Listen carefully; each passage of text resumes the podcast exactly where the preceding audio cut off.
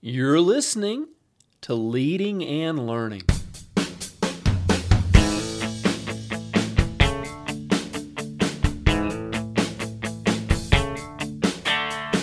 This is the place where we talk about practical leadership, theology, fitness, how to create winning habits, and so much more.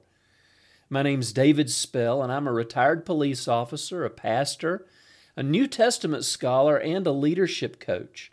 My goal on leading and learning is to help you live your best life. Thanks so much for joining us today.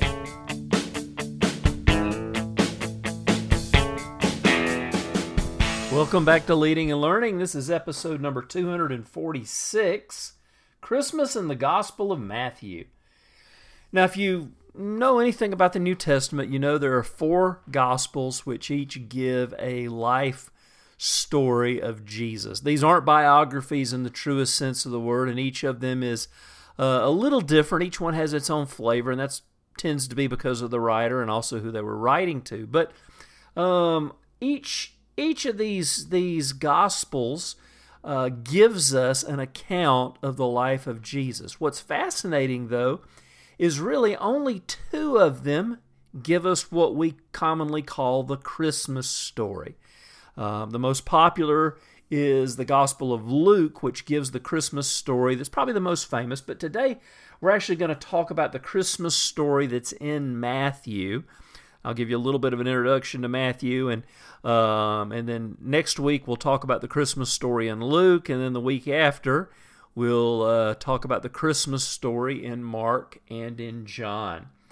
So today we're talking about Matthew. Now Matthew, if you've heard me talk about it before, is the most Jewish of all the Gospels. Matthew is much uh, very much concerned with uh, showing that Jesus was the fulfillment of all the Old Testament prophecies, that he was the Messiah that was promised in the scriptures. One of the, the, the unique things about Matthew, and this is very Jewish in, in, in the way that they would write, was he gives us uh, the very first thing he gives us in his gospel is a genealogy. And this actually leads right into uh, part of the Christmas story. So we'll talk just a little bit about this genealogy. But it's really interesting. It goes from really um, Jesus back to David and then back to Abraham. And this this is very uh, intentional on Matthew's part because there's a covenant that was associated with each of those two men um, the Abrahamic covenant, which God gave to, to Abraham in the Old Testament, said that through you all the nations of the earth would be blessed. And each uh, Hebrew saw themselves, each Jew saw themselves as a child of Abraham. So this was a, a very important thing that, that uh, Matthew linked Jesus back to the covenant that God made with Abraham. But then he also goes back to David. He links Jesus. Jesus was a descendant of David. And uh, he takes us back and shows us the importance um, of this as well because God made a covenant with David and he said that not a single, or he said that your throne will be established forever and there'll always be somebody from from your lineage on the throne. And the reality was there was a period of time when that wasn't necessarily the case. The the the nations split up. Uh, there was problems with the kings. There was eventually exile, and uh, the kingship was dissolved, and it was just kind of chaotic. But this this covenant that God made with David was bigger than just a physical king, just a natural man. It was a spiritual uh, covenant, if you will and Jesus as the the Messiah um, really did come to uh, establish David's throne, but not just his earthly throne, but the throne that will last forever to show that God's kingdom um, really will, will will never end. And so, something else that's fascinating about this genealogy, though, as we move towards the Christmas story, is the fact that uh, Matthew also lists four women, or excuse me, five women in this genealogy. Um, he mentions Tamar, he mentions Rahab, he mentions Bathsheba and or, or excuse me, Ruth, and then Bathsheba, and then Mary.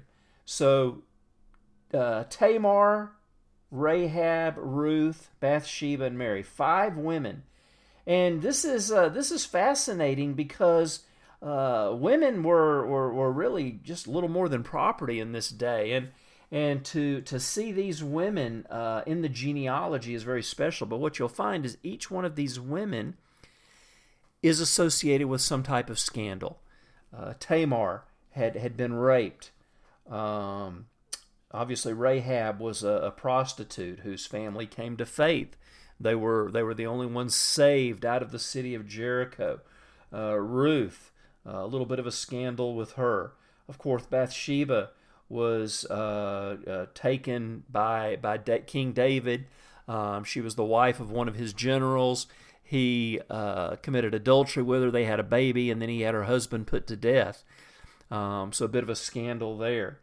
And then, of course, Mary, the mother of Jesus, and we know the scandal there. And that's really where we lead into the Christmas story because right after this genealogy, Matthew uh, takes us into uh, really what we find what most scholars would call Joseph's account of the Christmas story. In Luke, we find uh, Mary's account, but here we get Joseph's point of view, and uh, this is this is pretty interesting. It says uh, in Matthew Matthew one, uh, verse uh, eighteen. This is how Jesus the Messiah was born. His mother Mary was engaged to be married to Joseph, but before the marriage took place, while she was still a virgin, she became pregnant through the power of the Holy Spirit. Joseph, her fiance, was a good man and did not want to disgrace her publicly, so he decided to break the engagement quietly. And as he considered this, an angel of the Lord appeared to him in a dream. Joseph, son of David, the angel said, Do not be afraid to take Mary as your wife, for the child within her was conceived by the Holy Spirit. She will have a son, and you are to name him Jesus, for he will save his people from their sins. Now, then, as well as now, um, this would have been a, a, a, trying time for Joseph. His wife was found, or his espoused wife, well, they weren't even married yet, his fiancee was found to be pregnant. And of course, this had to be devastating. He had to be hurt. He had to be to feel betrayed. He had to feel like uh, this woman that he loved had had had deceived him and betrayed him. And rather than, uh, you know, I guess he could have even had her put to death for uh, for the sin of adultery if if he had chosen to do so. Um, that would not have been uncommon. But probably the, the most normal thing to do would have just been to have her put away, to divorce her, to send her on her way. And as he was going to do that, he didn't want to disgrace her, he didn't want to embarrass her. We find out Joseph was a good man. The angel of the Lord appeared and spoke to him in a dream. Now, this is something in these first couple of chapters, you see multiple appearances of angels speaking to people and giving them guidance. Joseph receives guidance through angels several times. We'll also find in, we'll see that in Luke's gospel. We'll see the the, the angels coming and appearing and um, uh, making some de- declarations as well. But this is uh, this is very interesting that um, God wanted to make it very clear to Joseph that this was part of His plan, and you know, obviously that would have required quite a bit of faith and trust, um, you know, on Joseph's part. But, you know, when an angel speaks to you and says it's okay, she really is pregnant by the Holy Spirit, um, you know, I think that's where your faith kicks in and you say, well, okay, I, you know, I'll accept that. But let's not uh, downplay um, the, the, the difficulty of this. You know, we sometimes we tend to think that uh, those folks back then, well, they just didn't really understand how things were. And, um, you know, uh, they didn't really understand biology. No, they understood where babies come from. They understood how babies were made. So this was a difficult situation for everybody. I'm sure for Mary's family and for Joseph's family as well. But the angel of the Lord came and spoke to Joseph and assured him that it was okay. And then Matthew tells us all of this was occurred to fulfill the Lord's message through the prophet. This is from Isaiah. Look, the virgin will conceive a child. She will give birth to a son. They will call him Emmanuel, which means God is with us. And when Joseph woke up, he did as the angel of the Lord commanded. He took Mary as his wife. So, this is the first part of the story of the birth of Jesus from Joseph's point of view. Um, as we said, Matthew is a distinctively Jewish gospel. So for him, giving the man's point of view was the most natural thing to do. Now, obviously, and, and when, we, when we talk about Luke next week, we'll see from Mary's point of view. For Luke, he wanted to give us Joseph's point of view, and that's exactly what he does in chapter 1.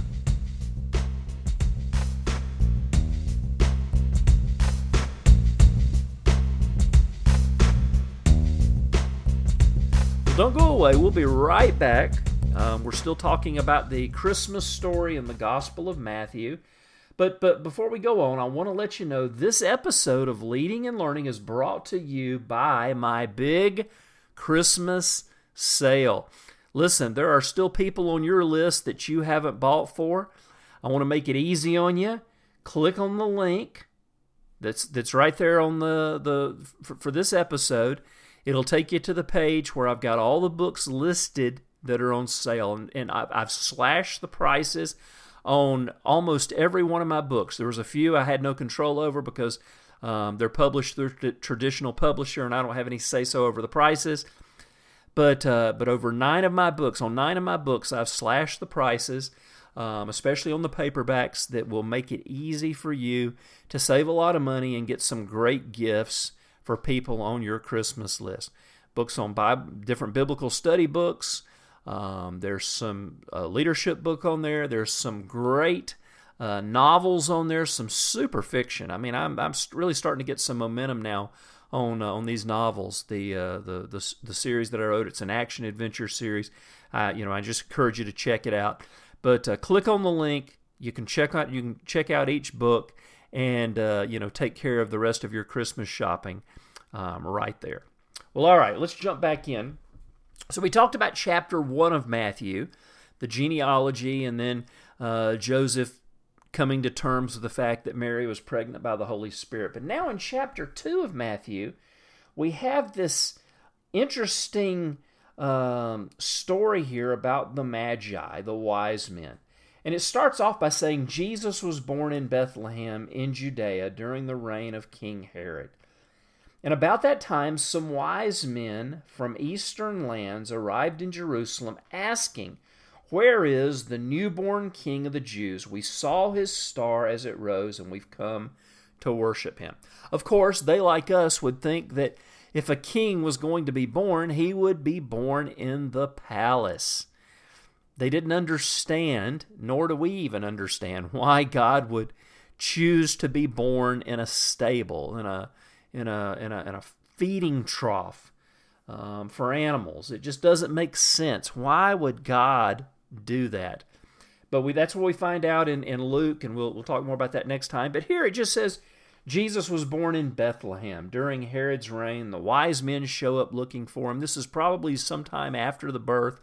Um, it seems like that uh, Mary and Joseph are probably in a house now. She's recovering from giving birth. Um, probably going to let the, the the baby, you know, get a couple of months old before they try and travel again, probably staying with relatives of Joseph's.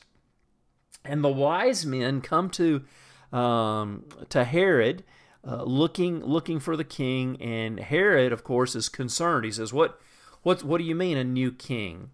And he consults his own uh, wise men, and they say, "Well, yeah, according to the prophecies, the the Messiah is going to be born in Bethlehem."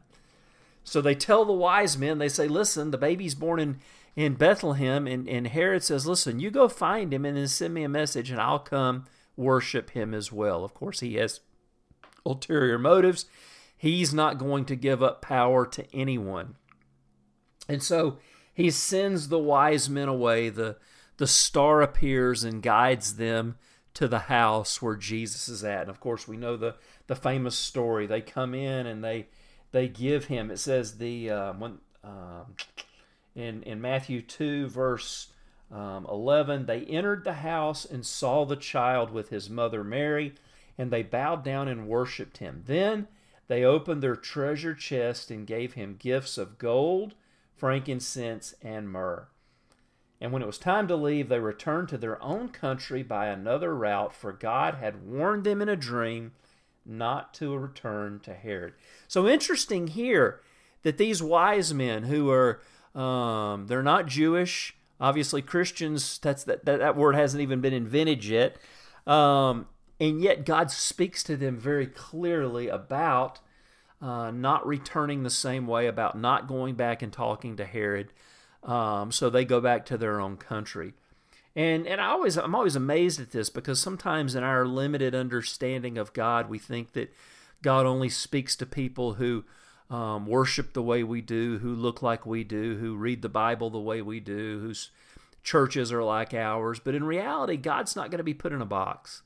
And God can speak to anyone, anytime, anywhere. Um, I was talking to somebody recently who's spent some time in the Middle East, and they were talking about the uh, large numbers of Muslims that are coming to Christ. Um, they're coming to Christ because um, they're getting on the internet and finding Christian sermons. Uh, they're coming to Christ because they got a, a small uh, section of the Bible that somebody gave them and they're reading it and they came to Christ. They're coming to Jesus because they're dreaming and God is appearing to them in dreams. It's fascinating. Now, what's even more fascinating is very often in so many of these countries in the Middle East, there aren't churches for them to worship in. So they're they're having to worship God maybe by themselves, or maybe they'll find another one or two Christians and um, and, and and meet together. But it's a very interesting thing, and it goes against what we think. Um, you know God should do. We think you know somebody should come to Christ, get baptized, and immediately join you know a big church. But that's just not the case in so many places in the world. And here in this story, God speaks to the wise men through a dream to protect the baby Jesus. And then not long after that, excuse me, the angel appears to Joseph again. Remember, God is speaking through angels here. He's he, he's sending this is a an interesting time because over and over again we see angels appear, we see God speaking to people in dreams, but he speaks to Joseph again through an angel, through a dream, and says, Get up and flee to Egypt. Now, this is so interesting because the other Gospels don't mention this. Mark, Luke, John, they don't talk about this time that Jesus spent in Egypt with his family. Um, but at this point, Joseph grabs his family up and takes them into Egypt, where they stay for some time until Herod dies, and then he's told again by an angel that it's okay to come home.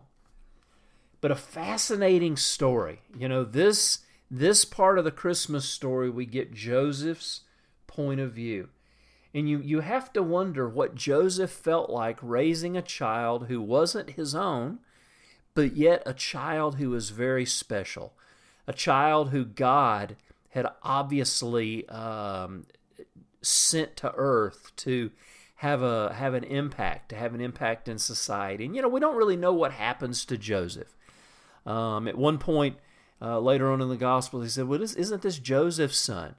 Um, but we don't really hear much about Joseph up to at, you know later on. We see Mary at the end of Jesus's life. Um, Jesus uh, entrusts his mother to to you know his friend John, one of the apostles. But but we really don't know what happens to Joseph. But obviously, um, Joseph became the father, the earthly father that Jesus needed to raise him up, to teach him a trade, and to uh, you know really to teach him what it meant to be a man. And I'm going to stop there.